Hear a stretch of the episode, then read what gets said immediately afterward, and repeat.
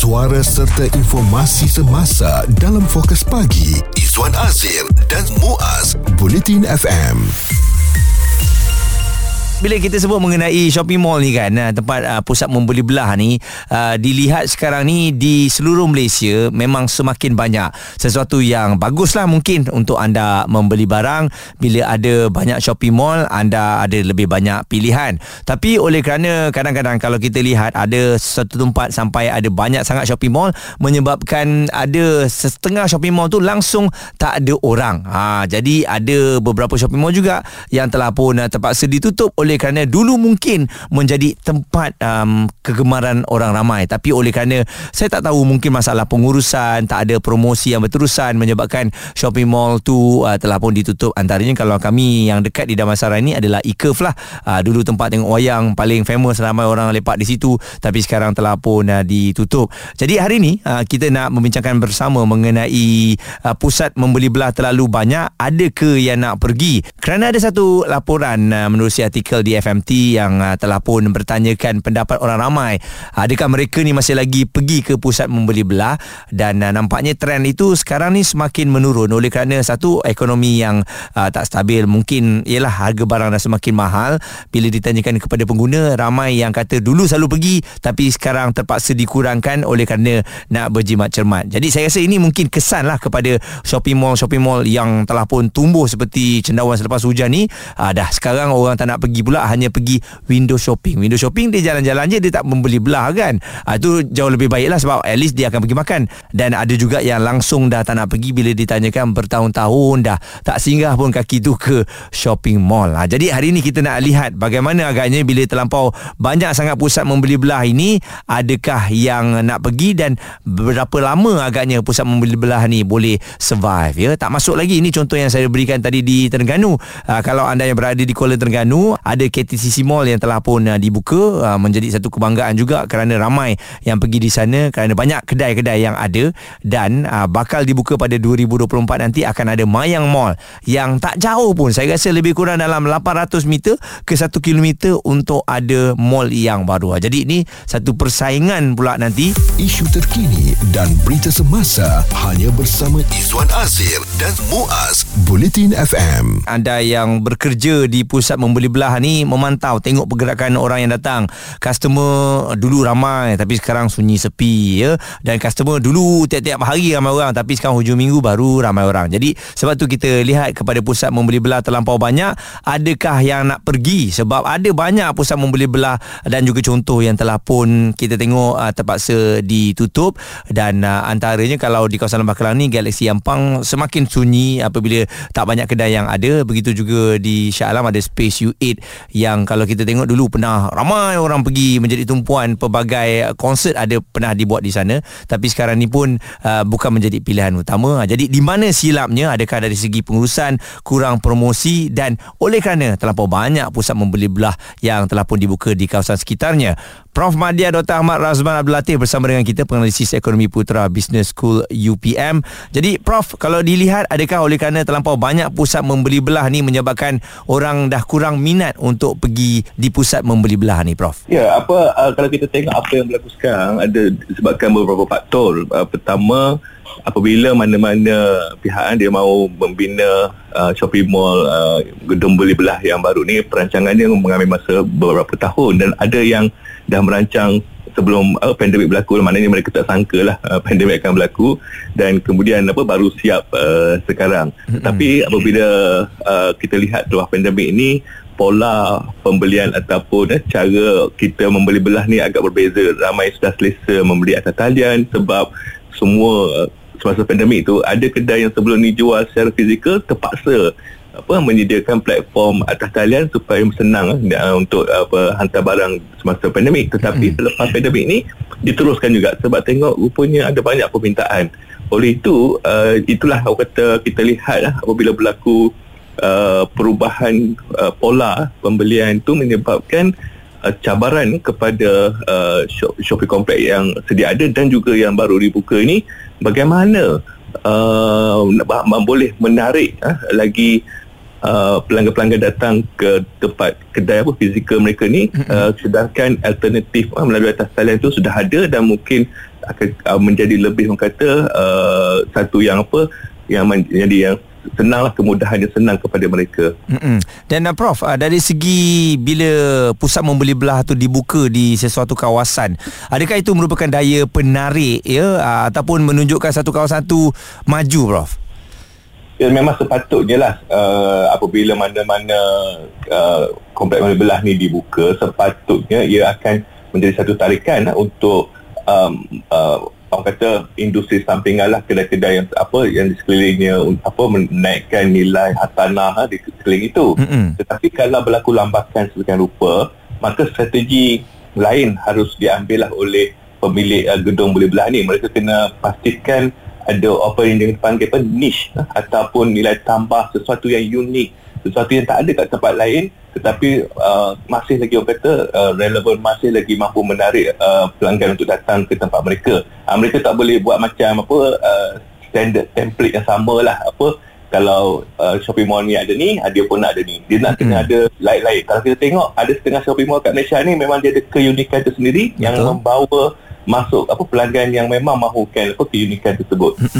Fokus pagi Izwan Azir dan Muaz. Komited memberikan anda berita dan info terkini Bulletin FM kami uh, membicarakan mengenai pusat membeli belah. Shopping mall terlampau banyak. Ada ke ya nak pergi? Sekarang ni pun kita tengok dah ada pelbagai platform untuk nak membeli barang. Tak ada masalah.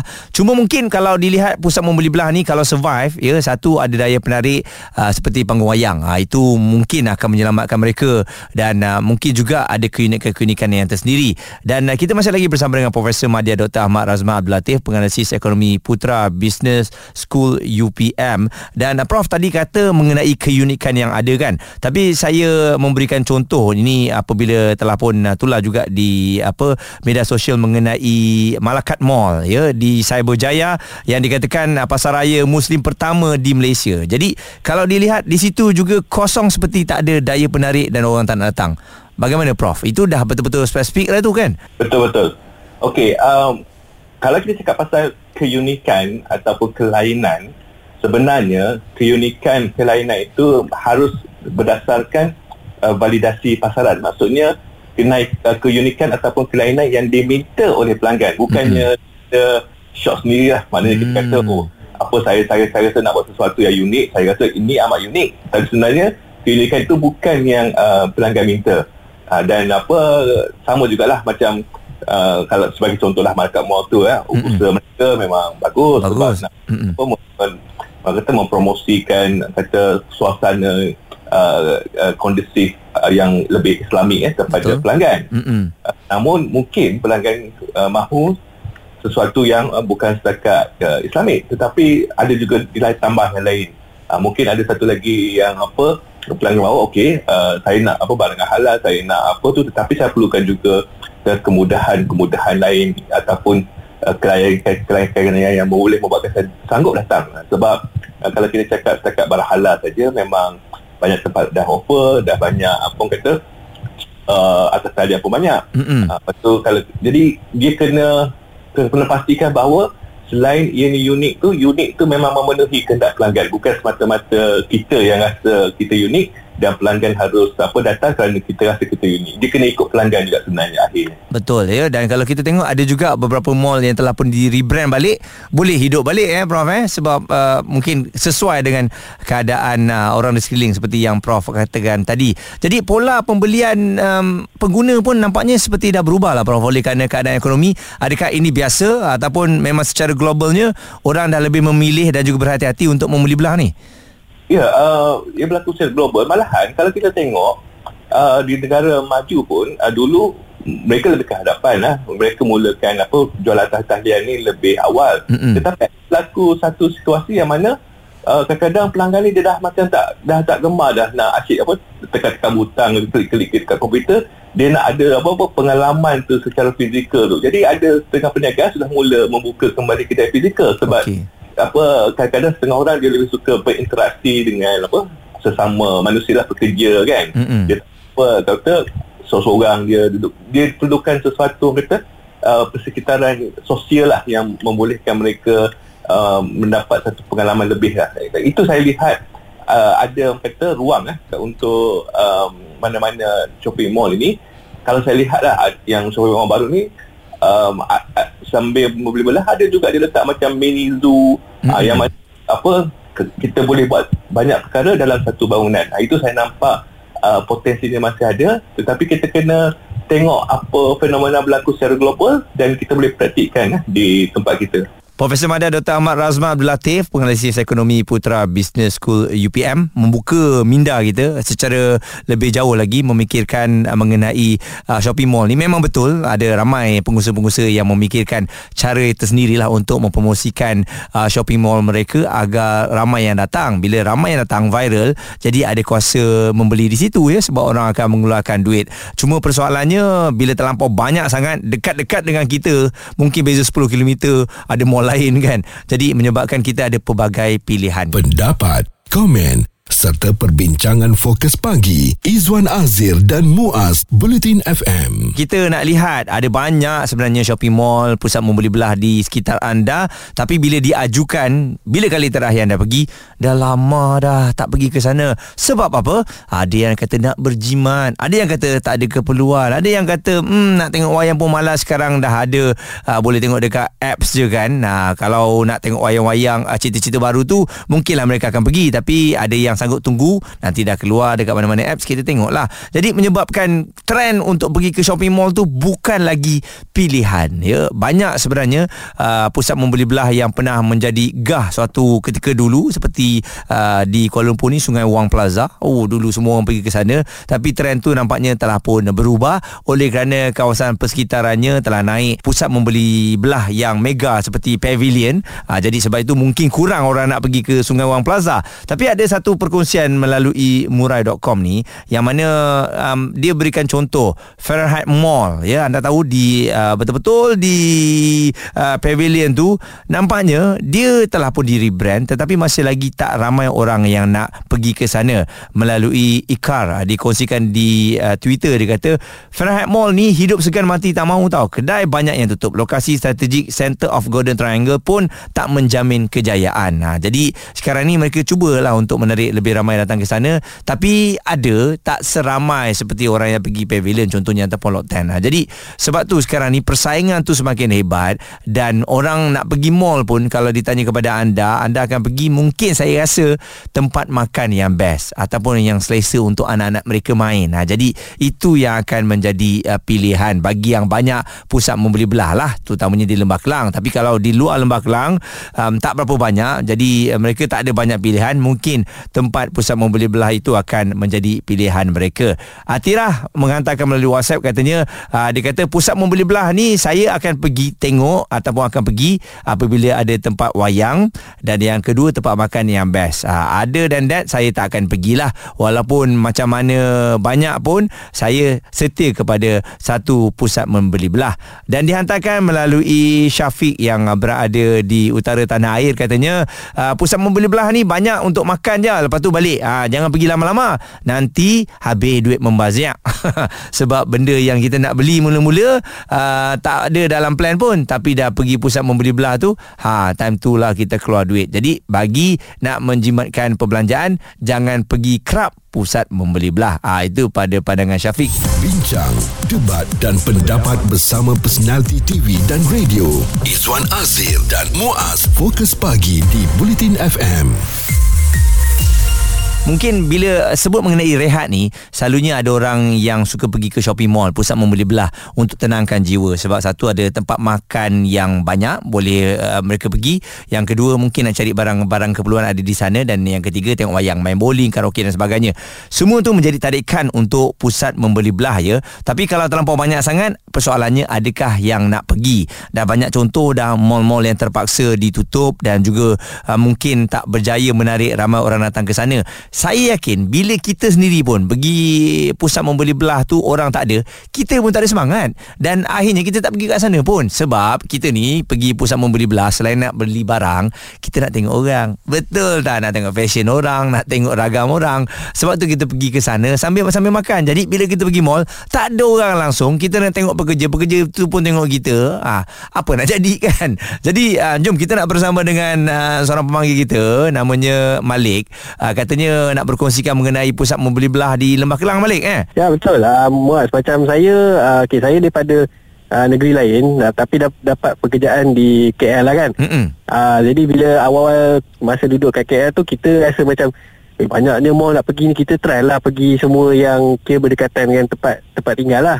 Tapi uh, lama kelamaan saya rasa saya macam ada dua tiga ataupun satu dua mall je yang saya rasa memang saya selesa nak pergi. Ah ha, dia dia sebab kadang-kadang ada mall ni dia kalau kalau kita tengok pattern dia maybe uh, macam sama sebab kedai dia pun lebih kurang kan. Mm-hmm. Jadi bila kita dah tengok uh, tahap keselesaan tu dan kita tengok juga dia punya faktor jarak dengan uh, tempat tinggal kita memang dah uh, macam dah malas nak pergi mall-mall yang lain yang memang kita maybe pergi sekali je Lepas tu kita tak pergi dah Kita dah selesa dekat situ. Lepas tu lagi satu uh, Macam saya pun saya tengok Kemudahan mall tu juga. Sebab ada kadang-kadang mall ni Dia oh, Dia okey Dia mall baru. Tapi dia tak convenient Macam uh, Lift dia tak Tak banyak. Hmm. Kalau macam saya bawa anak Kadang-kadang nak bawa stroller Apa semua uh, Memang kena cari lift lah. Ada satu-satu mall yang saya pergi ni Memang Kadang-kadang lift dia uh, Rosak. Lepas tu Tak Apa orang kata uh, tak cukup. Mm-hmm. Jadi itu itu pun uh, jadi faktor jugalah kenapa saya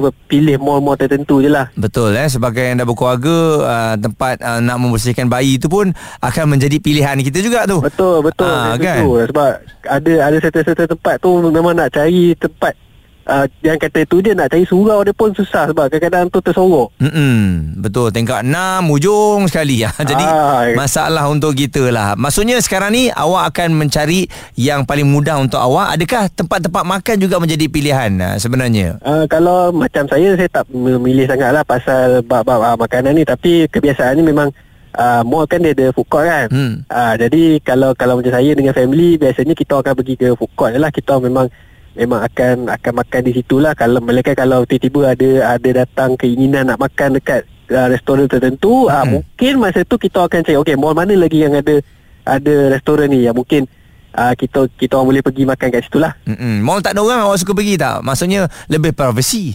Dia ada macam saya kalau mall tu tak ada orang pun dia rasa macam Ah, dah tengok cerita zombie lah pula kan uh, Mall Mall Orang kata Mall yang sedu Yang macam Eh kan ada zombie kejar pula kan? Ha, je. Kalau dah macam tu tak ada orang Baik duduk rumah je Kita tengok kita juga. Jadi kita harapkan uh, Mall-mall yang banyak ni uh, Mungkin akan ada uh, Setiap daripada mall Akan ada perbezaan Dari segi keunikan yang tersendiri lah Untuk menarik lebih ramai yang datang. Takut dan juga sedih juga sebenarnya Bila kita tengok Pusat membeli belah yang Kadang-kadang ada kenangan untuk kita Tetapi kini hanya tinggal uh, sejarah. Jadi uh, pihak berkuasa tempatan juga pun Kena memantau juga. Jangan bagi mall tu banyak sangat dibina di satu kawasan. Nanti tak ada orang datang juga kan? Dan kita sebagai pengguna pun sekarang kita dah hak apa selepas PKP ni kita lebih memikirkan eh mengenai perbelanjaan kita. Dan kita cuba juga untuk mengurangkan um, apa kita punya kekerapan untuk keluar. Lagi-lagi kalau anda yang dah berkeluarga lagilah ada anak kecil mungkin pusat membeli belah ni bukan menjadi pilihan anda buat masa ini. Suara komuniti anda. Fokus pagi. Izwan Azir dan Muaz Bulletin FM